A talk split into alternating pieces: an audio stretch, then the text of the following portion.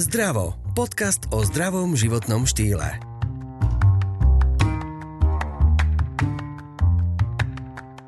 So syndromom vyhorenia budete môcť ísť čoskoro na PN, pretože je to choroba. Existuje ho mnoho druhov, napríklad pracovné či rodičovské. Ale dá sa mu aj predísť.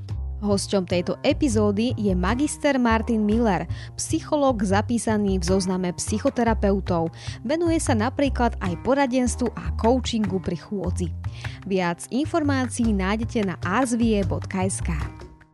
Dnešnou témou je syndrom vyhorenia. Je to populárna téma, žiaľ, a rada by som sa zamerala na také dva druhy, ak to môžem tak nazvať laicky, že z práce vyhorenie a potom aj takéto rodičovské. Tak poďme do tej práce vlastne. Čo toto vyhorenie je a ako sa prejavuje? No, um, to vyhorenie môže mať akoby rôzne podoby v rámci, v rámci toho pracovného, ale každopádne dá sa povedať, že, že, že to, čo, to, čo vieme, alebo čo tí ľudia tak pozorujú na sebe, alebo to ich okolie pozoruje, je, že, že tí ľudia akoby majú nechuť, alebo začnú mať postupne nechuť tej práci. Um, um, často sa vyskytujú rôzne akoby chybové výkony, alebo ten človek si e, nezapíše do diára dôležitú schôdzku, alebo naopak e, na jeden čas si objedná alebo dohodne viacero schôdzok a potom zistí, že, že, že, mu, to, že mu to koliduje. Uh, že, že vlastne klesá mu ten vôbec jeho akoby výkon, klesá taká tá chuť vôbec tú prácu robiť, často má pocit, že tá práca ako taká stratila zmysel, hoci často sa to deje hlavne ľuďom, ktorí do, do toho pracovného nasadenia, nasadenia idú s takým veľkým zápalom a, a, a s takou veľkou ako potrebou niečo buď zmeniť, dosiahnuť, urobiť um, a, a, alebo, alebo podobne. Um, a, a že toto tak začne akoby, že postupne sa, sa zhoršovať u, to, u toho človeka a, a, až to môže samozrejme dosť k tomu, že ten človek je až úplne neschopný vôbec do tej práce akože fyzicky chodiť. Dokonca až tak, že teda tam môže byť problémy aj s tým, že, že ten človek má problém aj ísť len vôbec okolo tej práce, akože ísť okolo tej budovy, alebo spomienka na tomu pri, privodí veľmi nepríjemné, nepríjemné duše, duševné stavy. Takže, takže e, je to také celé akože cieľené na, na, tú, na tú prácu, na tú, na tú pracovnú oblasť. S tým, že ale ten človek často ešte stále vie, ja neviem, poďme to tak ľudovo, že vypadnúť niekam, ja neviem, s rodinou na chatu, alebo, alebo, alebo vypadne na dovolenku, alebo, alebo ide s kamarátmi niekam a tam sa odreaguje a je v pohode a si hovorí, o, toto je super život, toto by som chcel, ale tá práca to je to, čo ma nebaví a tak. Čiže, čiže ten človek akože nemá to sústavne, nie je to niečo, čo by bolo permanentné, ale, ale, ale je to naozaj veľmi, veľmi intenzívne sústredené na tú, na, na tú prácu a, a často ako keby uh, nevidí už ako keby ani nejaké východisko z toho. Má pocit, že, že vlastne to je neriešiteľná záležitosť, že s tým vlastne on sám ani nevie nič, nič urobiť a, a teda postupne sa prepada do takej nejakej beznádeje alebo takého nejaké, nejakého pocitu, že to nemá žiadne východisko. Aký je rozdiel medzi depresiou a vyhorením? Vyhorenie a depresia sa môžu líšiť v tom, aj keď má, môžu mať niektoré akoby, že podobné alebo spoločné také nejaké um, momenty, a, a to v tom, že, že to vyhorenie sa fokusuje naozaj výrazne na tú, na tú pracovnú oblasť alebo na tú oblasť, ktorej sa to vyhorenie týka. Keby sa budeme, alebo keď sa budeme baviť možno o tom rodičovskom vyhorení, tak tam to bude zase na to rodičovstvo, ale ten človek akoby nezn, nestráca nejakú radosť z toho života v iných kontextoch. To znamená, že naozaj vie si užiť, vie si užiť tú dovolenku, vie si užiť ten čas, ten voľný čas a, to si, a často si práve tam hovorí, že toto je to fajn. Toto pri depresii nie je. Ten človek v podstate ako keby nemá, nemá priestor, kde by sa cítil dobre, alebo kde by povedal, že toto má zmysel, alebo z tohoto mám radosť. Hej. Čiže uh, to, toto je taký akoby zásadný rozdiel na jednej strane. Na druhej strane treba povedať, že to vyhorenie môže ústiť aj do depresie, ak sa to znovu, ak sa to nerieši, tak ten človek postupne, ak sa v tom prepadá a ak s tým nič nerobí, ak, ak neurobi nejakú zmenu, ak, ak neurobi niečo v rámci to, toho svojho pracovného života, tak e, to môže postupne prerásť až do toho, že ten človek naozaj nemá zmysel už ani pre ňo nemá zmysel ani tá dovolenka, ani tie kamaráti, ani tá rodina, ani nič. A to už v podstate je síce na začiatku začínalo ako vyhorenie, ale už teraz to je vlastne skôr depresia, alebo teda úplne depresia. Takže takisto to môže akoby prerásť z jedného do druhého. Častokrát si prácu nosíme domov a môže to napríklad spustiť to vyhorenie, že pracujem non-stop, že nemám pauzu, že stále pracujem, stále to šrotuje v hlave, stále telefonujem, som na telefóne, že môže to spustiť tento syndrom? Uh, určite to súvisí aj s tým množstvom alebo s tým objemom práce, ktorý, ktorý ľudia majú. Um, pretože uh, na jednej strane, uh, áno, keď má človek to šťastie, že robí prácu, ktorá ho baví, tak je to fajn, je to super ale aj z práce, ktorú milujem, môžem vyhorieť. Že nie je to tak, my si to často spájame v tom negatívnom slova zmysle, že no, tak on mal takú hroznú robotu, liezlo mu to tam na nervy a podobne. Ale často tí ľudia nemajú hroznú robotu, alebo tá robota, keď do nej prichádzali, nebola hrozná. To bola práca, o ktorej si oni mysleli, že toto je to, čo chcem robiť, toto je ono, toto je super. Ale postupne, ale práve tým, že teda neoddychoval alebo podobne, tak sa to nabalilo tak ďaleko, že, že, že vlastne aj to im prestalo dávať zmysel a to je fakt, že škoda, pretože tí ľudia vlastne stratili to, čo mali radi a to je teda naozaj, že, naozaj že smutné. Čiže že je dôležité, aby sme vedeli, okrem toho, že budeme pracovať, aby sme fakt vedeli aj oddychovať, lebo ak nebudeme vedieť e, dobre oddychovať, tak nebudeme vedieť ani dobre pracovať. Veľmi dobre to majú zariadení profesionálni športovci. Tí majú veľmi presne naplánovaný rytmus, kedy, kedy trénujú, kedy oddychujú, kedy relaxujú, kedy majú fyzio a tak ďalej a tak ďalej.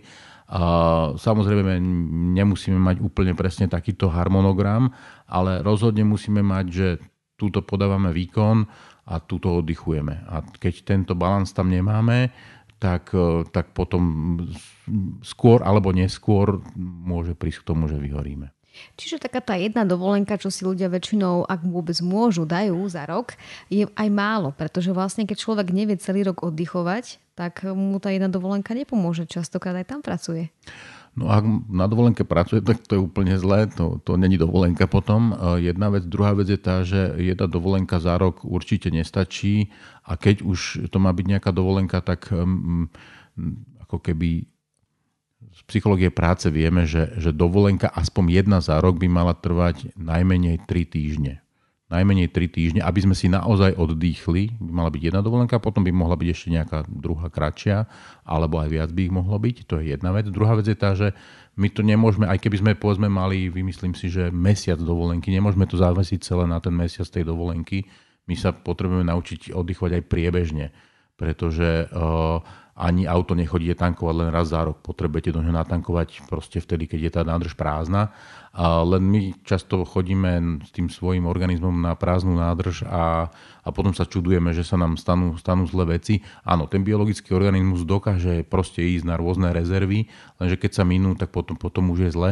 A my potrebujeme tak, ak niekde máme výdaj, tak niekde musíme načerpať. A už je zase na každom, aby si našiel to, čo je to, kde načerpá a zároveň aby bolo jasné, že keď čerpám, tak ani, ani s tým autom vtedy nejazdím. Proste to auto stojí a do ňoho tankujem ten benzín alebo tú naftu. Čiže keď čerpám, tak proste stojím a, a načerpávam proste to, čo potrebujem. Takže, takže toto je myslím, že veľmi dôležité. Ďakujeme, že počúvate náš podcast Zdravo. Pokiaľ vás epizóda inšpirovala, navštívte e-shop zerex.sk, ktorý vám zároveň ponúka zľavu 10% na nákup produktov. Stačí použiť kód ZDRAVO. To ste veľmi pekne povedali, viem si to predstaviť s prácou, ale ako tá rodičovská, rodičovské vyhorenie, to dieťa nemám kam odložiť väčšinou, hej, lebo dobre, možno, že sú babičky a tak ďalej, ale čo ak nie sú, no a teraz prichádzam do tej témy, že to dieťa nemôžem odložiť niekde, aby som sa natankovala. Čo teraz? No, to je, s deťmi je to ťažšie na jednej strane, na druhej strane teda m, taká dobrá správa s tými deťmi je tá, že tie deti rastú a že pokiaľ teda sú zdravé a je s nimi všetko v poriadku, tak, tak to s nimi bude čím ďalej tým ľahšie v nejakom slovom zmysle, v nejakom inom to zase môže byť komplikovanejšie, ale čo sa týka akoby toho načerpania, určite je to tak, že čím je to dieťa menšie, tým viac toho rodiča potrebuje, čím je väčšie, tým ho potrebuje do istej miery menej aj biologicky. Zároveň, áno, samozrejme nie každý má babičku a podobne, Um, ak je to tak a ak je to fajn, ak je to aspoň ako tak štandardne, že teda na to dieťa sú dvaja partnery, manželi alebo podobne, tak je fajn, keď e, povedzme raz za týždeň jeden má voľno a v iný deň za týždeň má druhý voľno, čiže má ten čas pre seba, to už je jedno, že či ide na kávu, na pivo, neviem čo, čo iné. Čiže aj toto je akoby aspoň taká tá priebežná, nejaký ten prie, priebežný oddych. A, a čím ďalej je to dieťa väčšie, tak tým je viac možností možno potom to dieťa nejakým spôsobom, uh, aby malo takisto ten svoj čas, pretože to dieťa sa takisto potrebuje naučiť to, že, že, že aj tí rodičia majú nejaké svoje potreby. Samozrejme, polročnému dieťaťu toto nič nehovorí, pretože si ešte neuvedomuje ani samé seba, ale dieťa, ktoré už má 3-4 roky, tak uh, určite schopnejšie to, toto nejakým spôsobom vnímať. Netvrdím, že je z toho šťastné, alebo to netvrdím, že to ako bude úplne vrelo akceptovať, ale zároveň aj ono sa naučí, že, že aj iní ľudia ako je ono má svoje, majú svoje potreby a je to dôležité, aby sa naučilo aj toto vnímať. Takže rodičovské vyhorenie sa vlastne ako prejavuje? Mávate také prípady? No, rodičovské vyhorenie akože, rozmýšľam, či som mal nejaký takýto prípad, akože samozrejme, že, že, že to tak ľudia akoby niekde možno, možno prinášajú, či vedomky, či nevedomky, ale akože by, že by niekto priamo s týmto prišiel, asi ani úplne nie. A, ale je pravda, že niekedy, keď, hlavne keď sú e, ľudia veľmi sústredení na to dieťa a keď majú pocit, že, že to dieťa je stredom vesmíru a že oni vlastne musia okolo neho obiehať ako, ako všetky tie planéty a, a podobne, tak, e, tak vtedy samozrejme, že, že oveľa viacej vyhorie, alebo oveľa skôr môžu vyhorieť. Zároveň, ale ono to nie je ani potrebné pre to dieťa a väčšinou to nie je ani dobre pre to dieťa, pretože, pretože to dieťa e, takisto naozaj potrebuje aj tú svoju autonómiu a potrebuje sa ju nejakým spôsobom naučiť, ale e, ak, ak tí rodičia robia veškerý servis pre to dieťa, no tak e, to dieťa ani nemá šancu to nejakým spôsobom nadobudnúť túto schopnosť. Takže, takže je to často ako Eh, ten problém je na strane rodiča, nie toho dieťaťa. Hej. Druhá strana je, samozrejme, vieme si predstaviť, že to dieťa má špeciálne potreby, že je povedzme, telesne, mentálne alebo nejako inak zdravotne postihnuté. Tam je to oveľa ťažšie. Ale takýto rodič o to viac potrebuje nejakú, nejakú podporu, eh, potrebuje ten priestor, kde môže odísť, kde môže načerpať, pretože, pretože bez toho to nejde. Jednoducho to sa jednoducho dlhodobo nedá. A, a, zase je to ale na tom rodičovi, aby hľadal tie cesty a tie spôsoby, ako, ako z toho von a ako, ako, ako načerpať. Takže, takže to, keď sa pýtali na to, akože ako vyzerá to rodičovské vyhorenie, no, no vyzerá to tak, že ten človek už akoby nevládze, už, už má toho, ľudovo povedané, plné zuby, ale zároveň, akože keď, keď by si mal predstaviť to, že by mal povedzme, od toho dieťaťa odísť alebo ho dať k starým rodičom a podobne, tak má pocit, že nie je dobrý rodič, že zlyháva, že je nedostatočný, že to tak nie je v poriadku. A pritom, keby sme sa pozreli len o, ja neviem, 100 rokov dozadu, tak e, moja babka mi rozprávala, že keď mala 4 roky, tak už chodila pás husy. No dnes štvoročné dieťa ani same nepustíme do škôlky.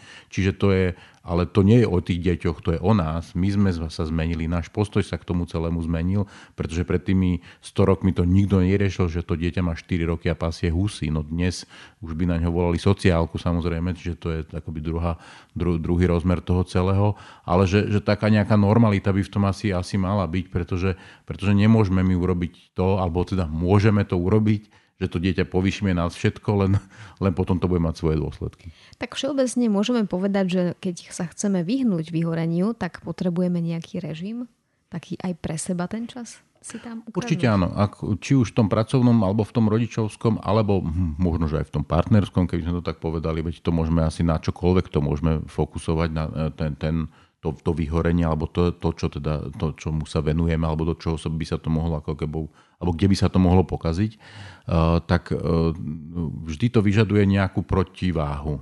To vyžaduje nejaký, nejaký, nejaký balans, aby sme to mali nejako vybalancované, eh, pretože, pretože bez toho to jednoducho nejde. Tak ako som povedal, ani to auto nebude s prázdnou nádržou jazdiť, tak, tak aj my musíme niekde, niekde čerpať. A určite je dobre v tom, nemusí v tom byť úplne nejaký striktný režim, že teraz 8.00 to a to, ale, ale určite je dobré myslieť na to, že tak ako každý deň spíme, ako každý deň jeme, no tak aj by bolo dobré, aby sme každý deň niečo, ja neviem, si našli aspoň nejaký čas na to, aby sme si mohli v kľude pol hodinu, hodinu prečítať knihu, alebo ja neviem, pozrieť epizódu zo seriálu, alebo čokoľvek, čo máme radi, alebo sa s niekým porozprávať podobne.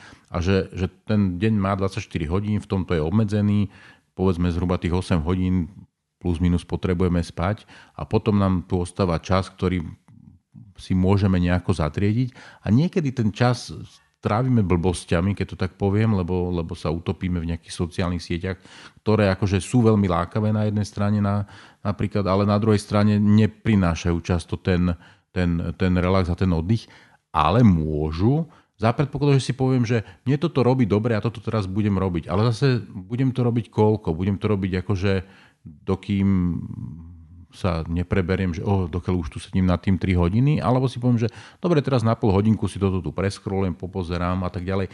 Lebo zase aj to, ten náš mozog má rád, keď, keď tie veci nejakým spôsobom sú zadelené, alebo jednoduchšie sa mu to identifikuje a lepšie sa mu s tými vecami pracuje aj náš, nášmu akoby vedomiu, keď si poviem, že dobre, môj oddych je, že, že každý večer si pol hodinu pozriem sociálne siete, fajn, je to v poriadku. Ale ak je to niečo, čo je, že vlastne by som to nemal, nemala, ale robím to, no tak potom z toho mám, ani si neoddychnem a ešte z toho mám aj blbý pocit. No tak toto fakt nemá zmysel. A vyhorenie je choroba?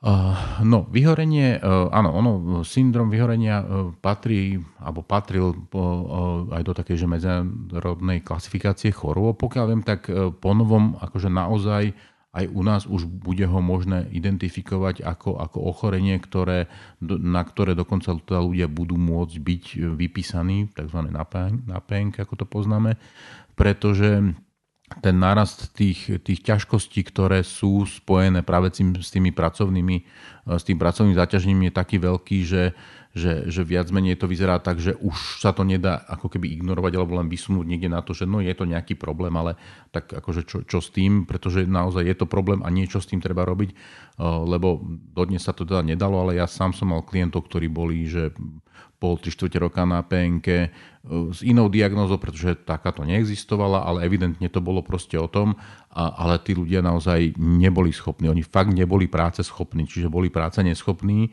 A, a, a zároveň ale ako keby samozrejme im telesne nič nebolo, akože tam nebolo, ne, ne, nemali zlomeninu alebo niečo podobné a zároveň tú prácu vykonovať nedokázali. Neboli toho schopní, čiže e, zrejme aj tieto množiace sa prípady možno e, predpokladám, že viedli k tomu, že teda e, aj syndrom vyhorenia sa buď už zavedol, alebo zavedie teda do tej, do tej klasifikácie tak, že teda to bude naozaj ako normálne diagnostikovateľné ochorenie. Tak ale asi to nie je také jednoduché, že ráno sa zobudím, nechce sa mi do práce, bum, penka, som vyhorená. To asi nie. To, samozrejme to má takisto svoje, svoje kritéria, takisto to musí nejaký čas trvať. Uh, jedna z takých vecí, ktorá asi môže byť aj pre človeka akoby taká diferenciálna v tom, že to akoby odlíšiť, že ako to je, že uh, keď ten človek, ak sa mu podarí si zobrať tú povedzme trojtyžňovú dovolenku, ako som hovoril, a na konci tej dovolenky sa už aj celkom teší do tej práce, tak asi nebude ešte vyhorený. Na druhej strane, že ak ten človek aj po tých troch týždňoch, alebo nebude aj celé tie tri týždne ako rozmýšľa nad tým, že ako sa tam on bude musieť vrátiť a je z toho ľudovo povedané na nervy, tak toto asi už určite nie je dobrý signál pre to, aký to, ako to on má s tou svojou prácou. Čiže aj takto sa vieme otestovať, že dať si chvíľku pauzu a pokiaľ sa stále netešíme, tak niečo je zle. Mm-hmm, určite. Ďakujem vám pekne za rady, prajem vám takisto pekný deň, aj vám, aj pánovi magistrovi Millerovi ďakujem. Ďakujem. Počúvali ste podcast o zdraví a o zdravom životnom štýle s Janou Pazderovou.